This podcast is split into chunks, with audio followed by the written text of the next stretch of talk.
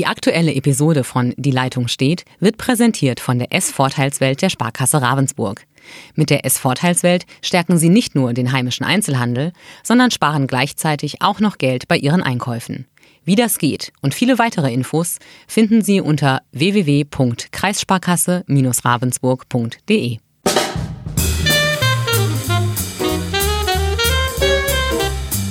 Die Leitung steht Zwei Chefredakteure im Gespräch über Politik und Journalismus.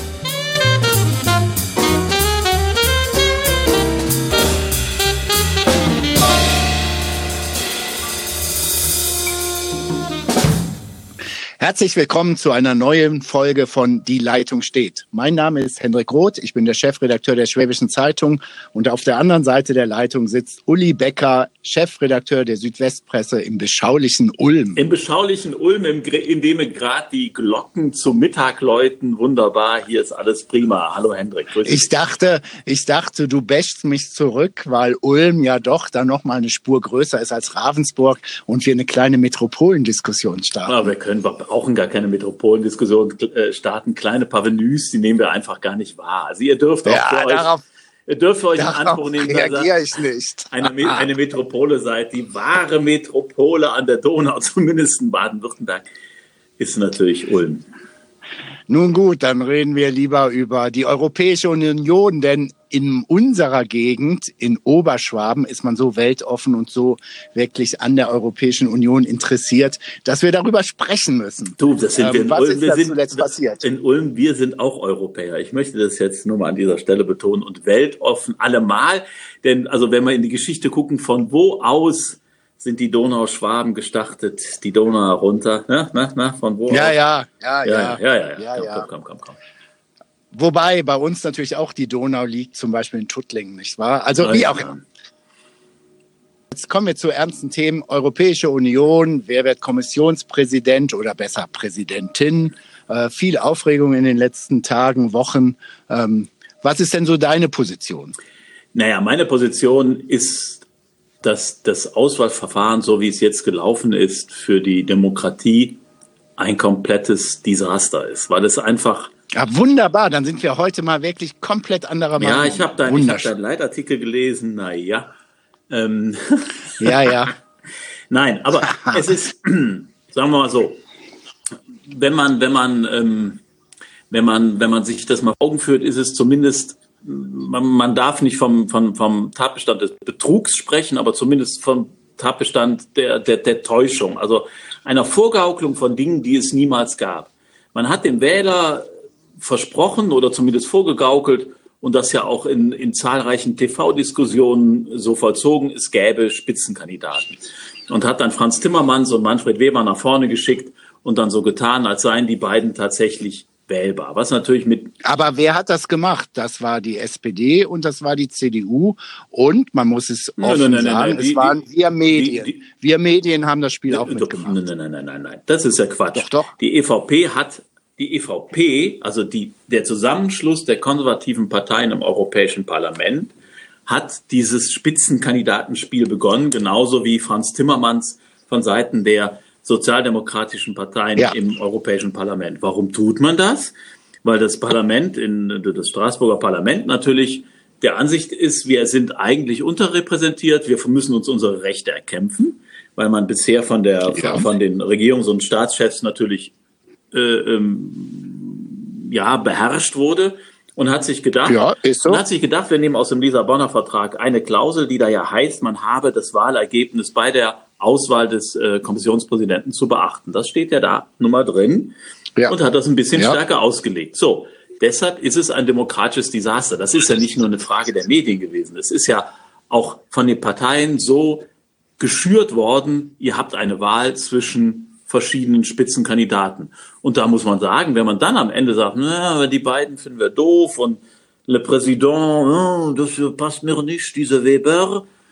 Ja, Ja. ja, dann, dann muss man sich natürlich nicht wundern, wenn die Leute sagen, äh, hallo, ihr habt uns... Nehme ich als auf, Position- ganz ja, kurz, gut, nehme ich ganz kurz, ja, du bist bitte. gleich dran, Ja. ganz, ganz Ja. kurz, du bist gleich dran, Ja, weil ich gut. da nämlich bei deinem Punkt bin, den du oft anführst, Ja. dann darfst du natürlich, also, dann hat man gesagt, bitte, bitte, es ist echte Demokratie. Echte Demokratie. Geht zur Wahl. Verhindert den Rechtsruck. dass diese Orbans, diese Salvinis die Mehrheit im Parlament bekommen. Und dann, wenn man gewählt hat, denkt man sich am Ende, mit der Demokratie ist auch doof, da kommen Leute raus, die uns nicht passen, na, das wollen wir nicht. Und jagt die Demokratie zum Teufel und zaubert ein Kaninchen aus dem berühmten Zylinder des Zauberers. Naja, dieses Kaninchen hat uns alle überrascht. Ähm, puh, ob das jetzt eine gute oder schlechte Wahl ist, das steht auf einem ganz anderen Blatt. Nur die kam wie, wie, wie der berühmte Kai aus der Kiste und keiner wusste woher. Und das hat ja nichts mehr mit Demokratie zu tun. Gut, habe ich verstanden, wie du denkst, aber ich widerspreche dir trotzdem komplett. Mhm.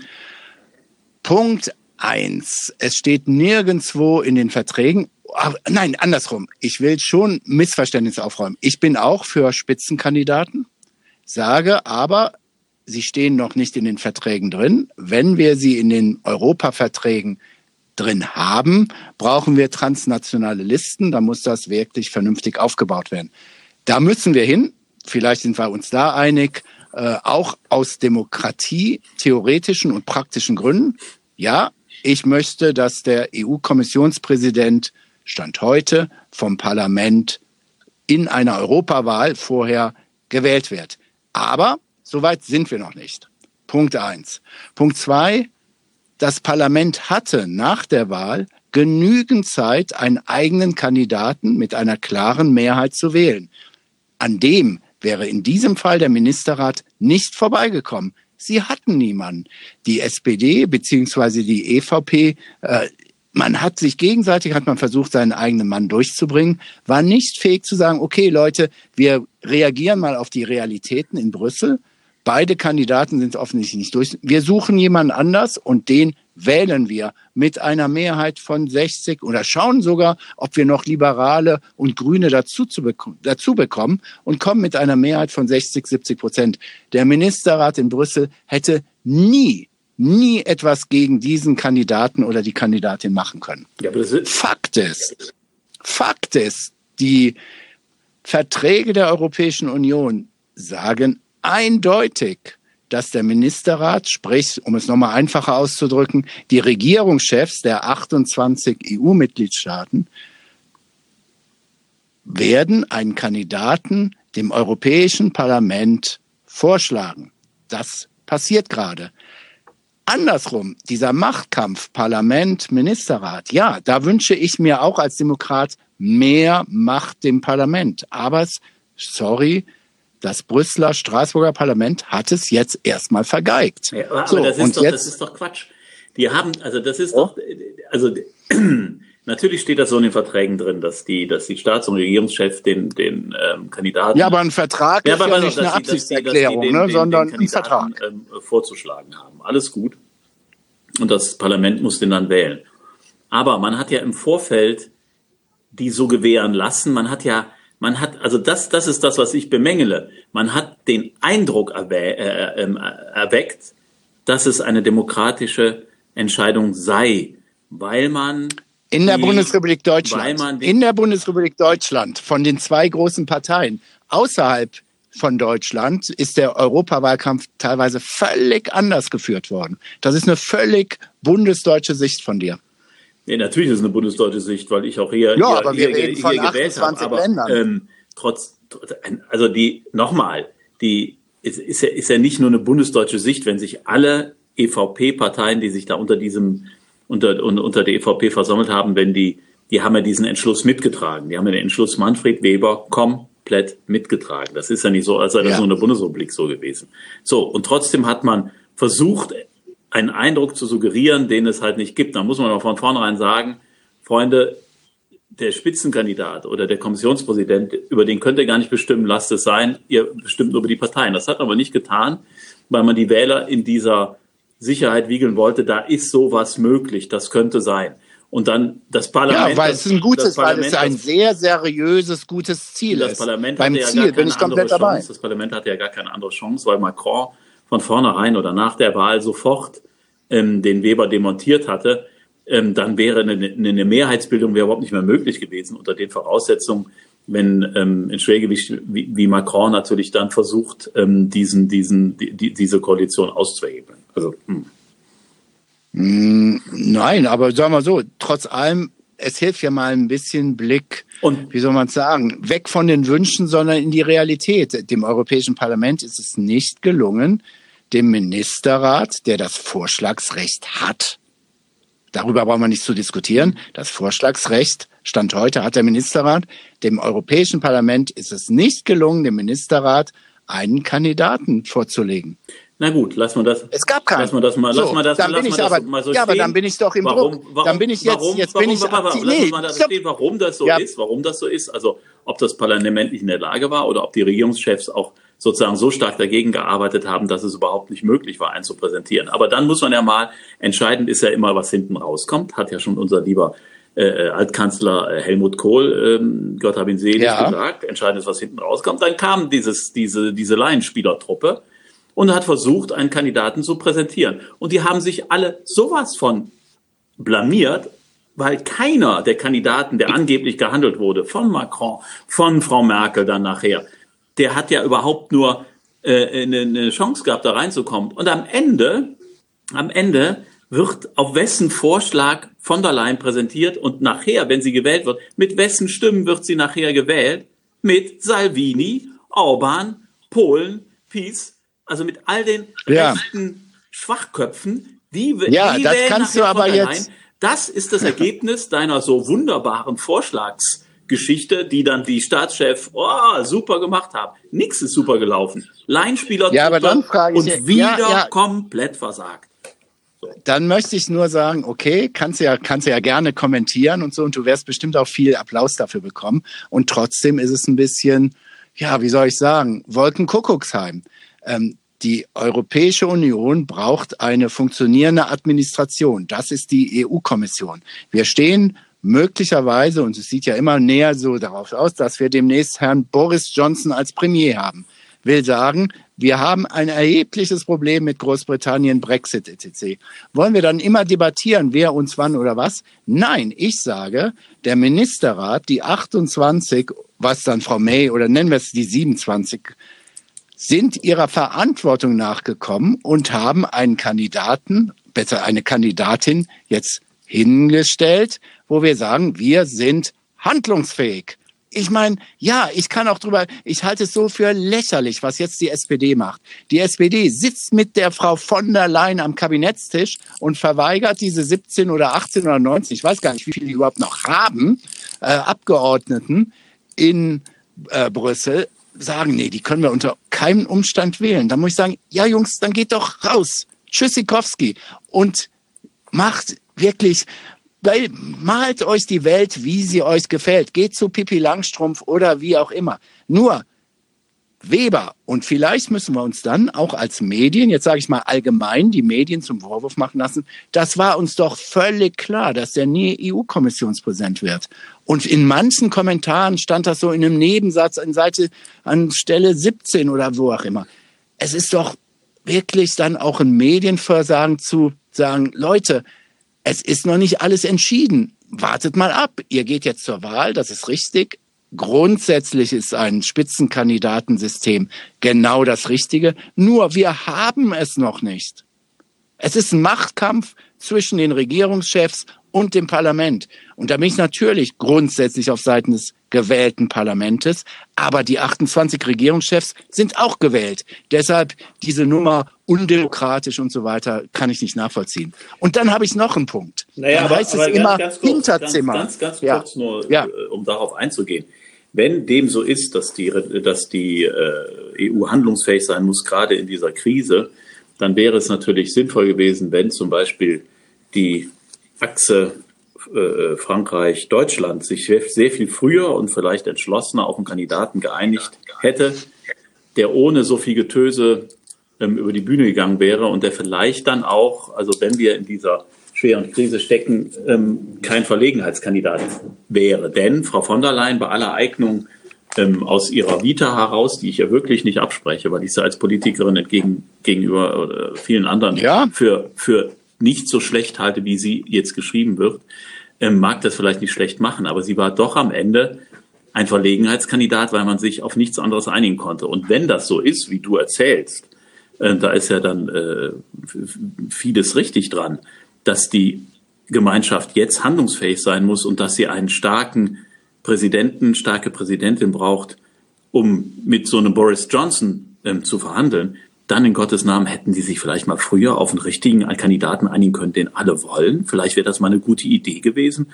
Und die Hinterzimmer, ja. und die Hinterzimmer, natürlich wird in den Hinterzimmer gekungelt und ausgekungelt und auf Proports geguckt und hin und her. Und, und, und wie gesagt, wenn man zu lange im Hinterzimmer sitzt, dann bestimmen nachher die Rechten, was gemacht wird, wie wir jetzt sehen.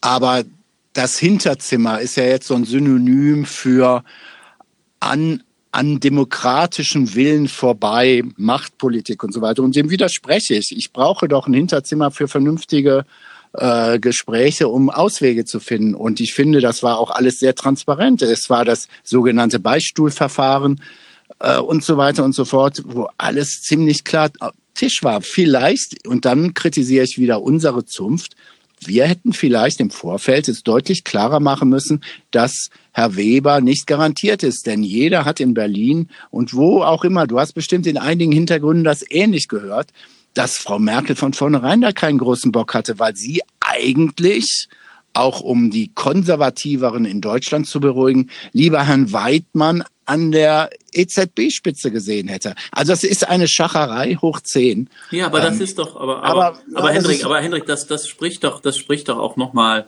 für das, was ich gesagt habe. Wenn eine Kanzlerin der Meinung ist, dass dieser Manfred Weber der falsche Mann ist, dann muss ich doch viel entschiedener auftreten und sagen, liebe Freunde, ihr könnt ihn ja jetzt wählen. Also aber erstens habe ich, beziehungsweise haben meine Kollegen und ich das Vorschlagsrecht. Und zweitens halte ich ihn für nicht geeignet. Aber die Kanzlerin hat um des lieben Friedens willen, weil es nämlich die ja. CSU ist und unter anderem, ja. unter anderem auch, da kommen wir auf ein ganz anderes Feld, weil die liebe Kanzlerin sich denkt, ach, die Niederung mit dem ganzen Regieren, so ein, das ist mir alles ein bisschen lästig. Lass ich doch mal AKK sich die Finger bei der Europawahl verbrennen. Ich mache da nicht mehr so richtig mit. Da hätte sie vielleicht mal früher sagen können, nein, das ist nicht der Kandidat, den die Regierungschefs bestimmen werden. Das muss euch klar sein. Das hat sie aber unterlassen. Und da bin ich wieder bei dem Punkt, dass ja. es, und äh, Hendrik, wir sind Medienprofis. Wir beschäftigen uns jeden Tag mit der Materie. Aber du musst ja auch an Wähler denken, für die Europa echt, echt ein sehr kompliziertes Konstrukt ist, weil es wirklich kompliziert ist. Die haben den Eindruck gehabt, sie hätten eine Wahl treffen können. Und da bringst, man nicht, da bringst du mich auch nicht von ab. Ja, bin ich dabei, aber dann gucke ich mir die Reaktion. Ich komme nochmal in meinen Augen die nicht haltbaren Positionen der SPD. Äh, die SPD hat diese Europawahl in, einem, in einer Art und Weise verloren, die wirklich noch nicht da gewesen ist. Und was machen die lieben Genossinnen und Genossen? Stellen alles das, sie wären hellauf begeistert gewesen, wenn Herr Timmermans, der Spitzenkandidat der Sozialisten, aufs Schild gehoben worden wäre. Das hätte nur gegangen, wenn die Mehrheit, nämlich die EVP-Leute gesagt haben, okay, aus Gründen wie auch immer, wir nehmen jetzt Herrn Timmermans. Das hätte die SPD als demokratisch verkauft.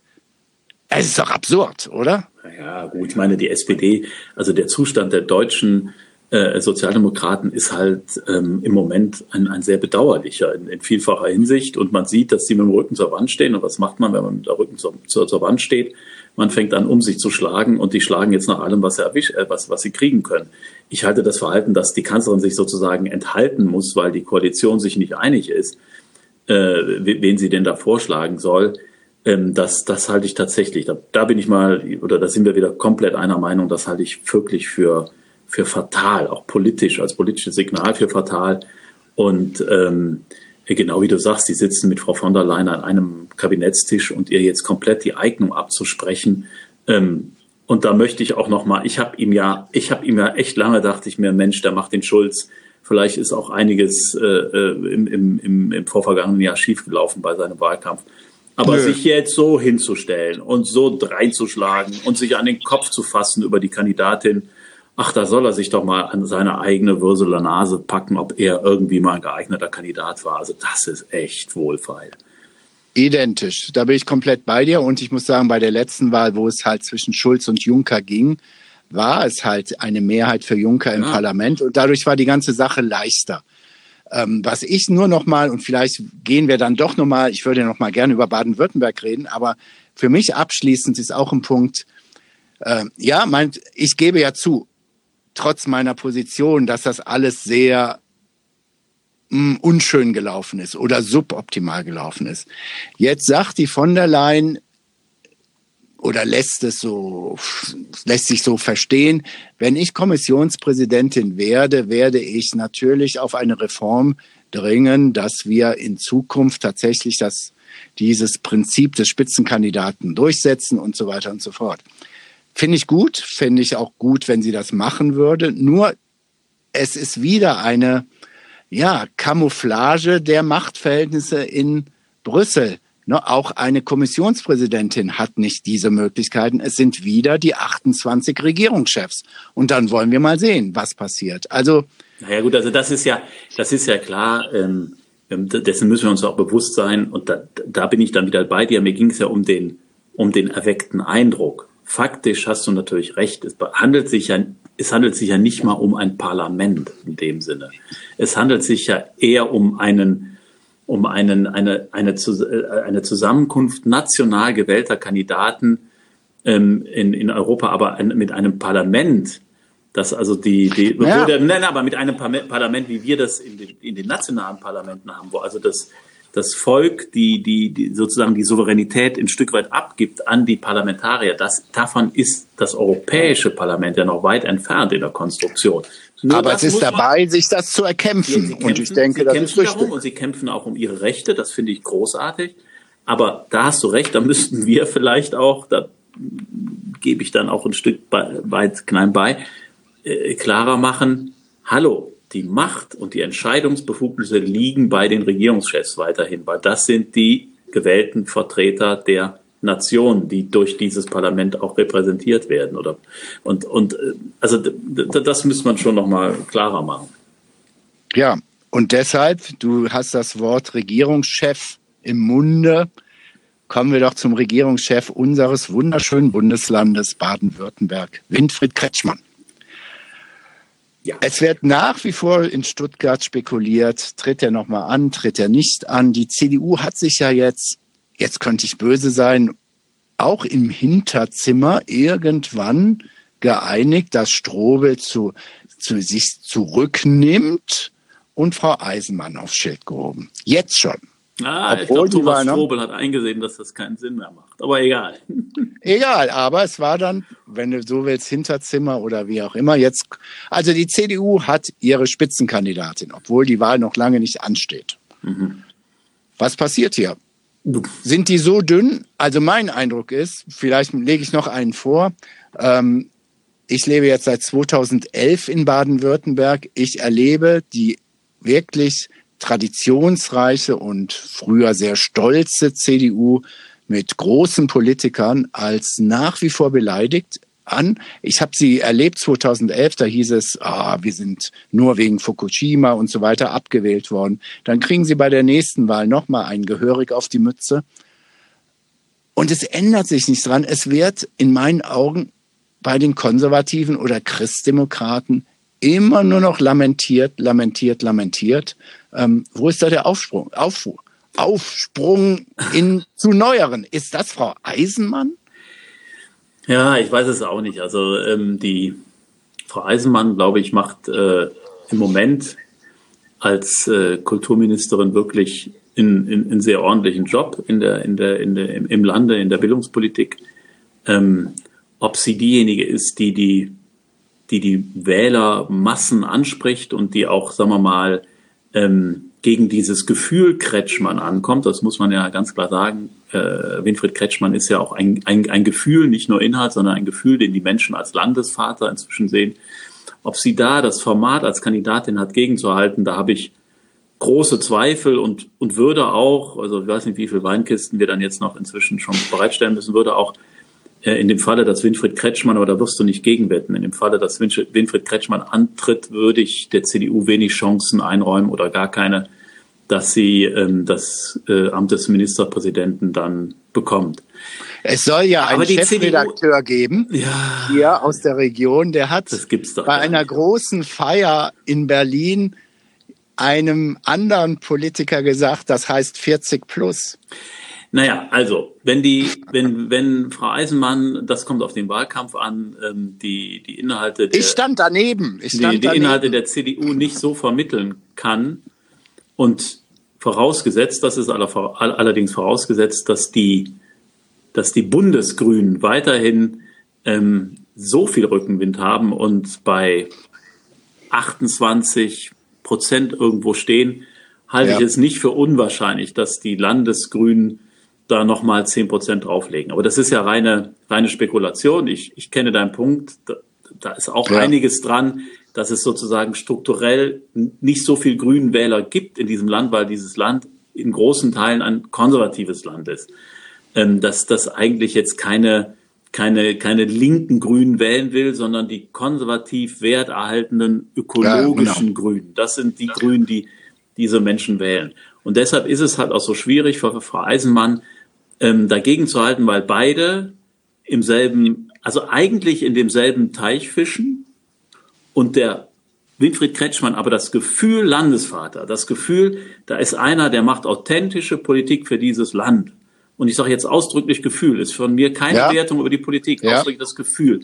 Dieses Gefühl zu erzeugen, wird der CDU unglaublich schwer fallen, weil sie die Leute nicht in den Reihen hat und weil sie auch ja äh, auch auch nicht so agiert. Und ich habe das Gefühl, du hast recht, beleidigt sein, die alten Kränkungen zwischen äh, äh, zwischen Oettinger und und damals äh, äh, Schawan, Schawan weg, weggebissen. Immer noch da. Die alten immer Risse, noch da. die die, die ja. Ver, äh, Verwerfungen in, in, nach der Mappus-Ära, ähm, die sind noch da. Und dann hat man gedacht, genau wie du sagst, naja, äh, Fukushima geht schon irgendwann vorbei. Die CDU muss im Lande nur ein bisschen ähm, muss ein bisschen abwarten. Stärkste Partei sind wir ohnehin. Und einen Koalitionspartner finden wir schon, also den Ministerpräsidenten, den holen wir uns schon ganz schnell wieder zurück. Und plötzlich gibt es eine Situation, und das erklärt vielleicht auch die Ratlosigkeit, wo die Grünen so stark werden, nicht nur im Land, sondern auch im Bund, dass diese Rechnung wahrscheinlich nicht mehr aufgeht oder zumindest es wird ganz, ganz eng und ganz schwierig.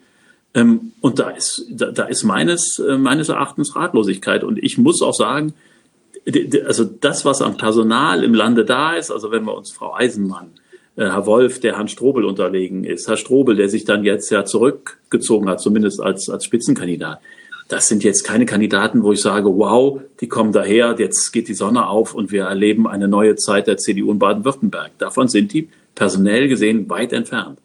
Jetzt stimme ich dir komplett zu und ich komme wirklich, deine Argumentation stütze ich mit einer kleinen Abweichung oder so. Ähm, ich stimme dir zu, es ist das Gefühl Kretschmann und deshalb glaube ich auch, dass Frau Eisenmann gar keine Chance hat, sollte Kretschmann wieder kandidieren, aus zwei Gründen. Einmal glaube ich, dass Frau Eisenmann ein Produkt der Stuttgarter Blase ist.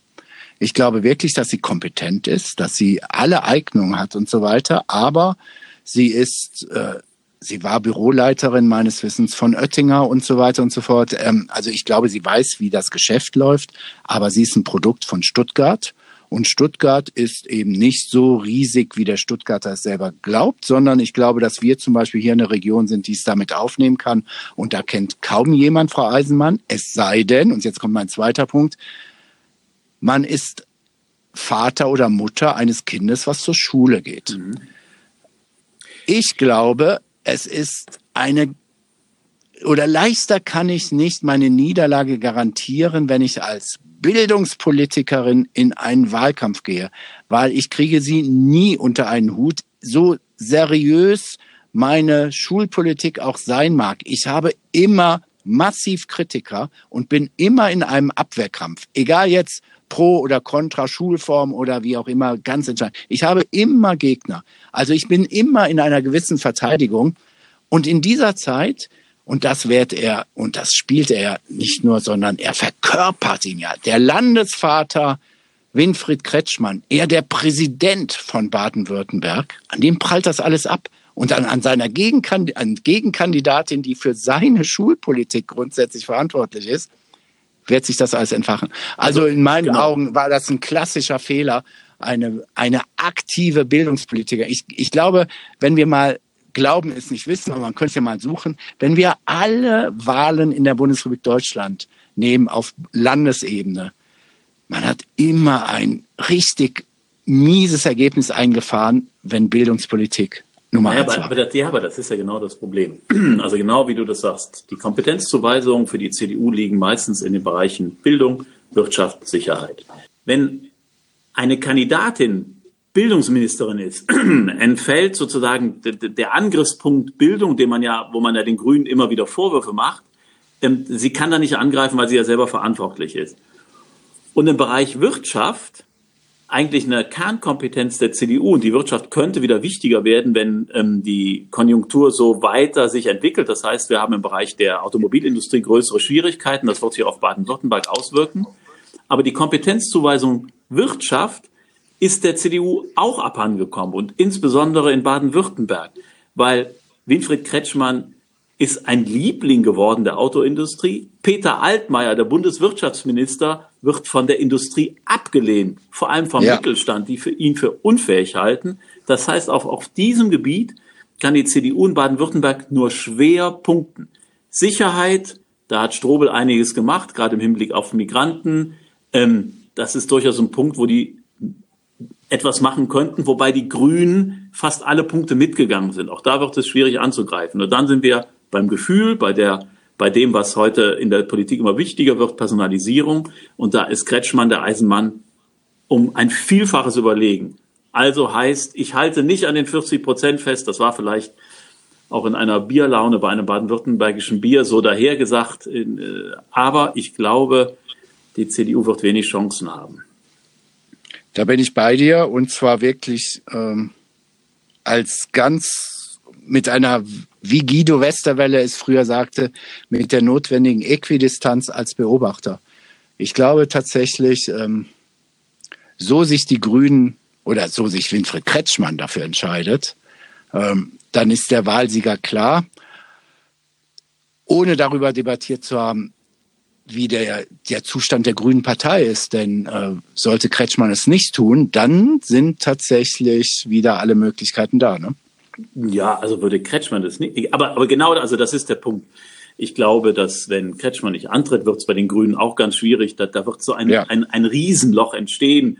Ähm, da, da, wird ja wild spekuliert von Cem Özdemir bis wer denn da alles eventuell ähm, als, als Kandidat für das Ministerpräsidentenamt in Frage käme. Aber dann ist wieder alles offen. Dann ist, genau. weil dann dieser, weil dann, weil dann dieser, dieser, diese Klammer und dieser große Faktor wegfällt ich, früher hätte ich gesagt, dann, dann haben die Grünen keine Chance. Also wenn, wenn ihnen Kretschmann abhanden kommt, dann haben sie keine Chance gegen die baden-württembergische CDU. Heute würde ich sagen, das gibt dann echtes Kopf-an-Kopf-Rennen. Das, wird, das würde ohne den Kandidaten spannend. Kretschmann extrem spannend. Glaube ich auch. Genug der Spekulation für heute, oder? Ja, ich denke auch, äh, mein Freund. Wir äh, sollten uns wieder unserer Tageszeitungsarbeit widmen, anstatt hier äh, im, genau. im Podcast äh, die Welt neu zu erfinden. Oder Baden-Württemberg neu zu erfinden. Nein, wir werden nächste Woche bestimmt wieder ein nettes Thema finden. Ähm, Europa, wann soll von der Leyen 16. Werden, Dienstag, 16. Juli. Ja, da könnten wir vielleicht auch noch. Ja, naja, schauen wir mal, wir wie es mal. insgesamt aussieht. Ähm, über die SPD hätte ich beinahe noch sprechen wollen, weil Sie gesagt haben, in Baden-Württemberg zurück zum G9. Äh, spannende Idee, aber das können wir uns ja auch vielleicht für die nächste Woche oder für die Zukunft mal. Ja, vielleicht können wir lassen. mal, wir hatten ja schon mal den Michael Teurer da, vielleicht können wir mal zum Podcast den Andreas Stoch einladen und dann ja. schauen wir mal, ob die SPD oder wie die SPD wieder auf die Füße kommen will. Das ist eine gute Idee, das machen wir mal. Alles klar. Alles klar. Bis nächste Bis dann. Woche. Ciao. Schönen Tag. Ciao.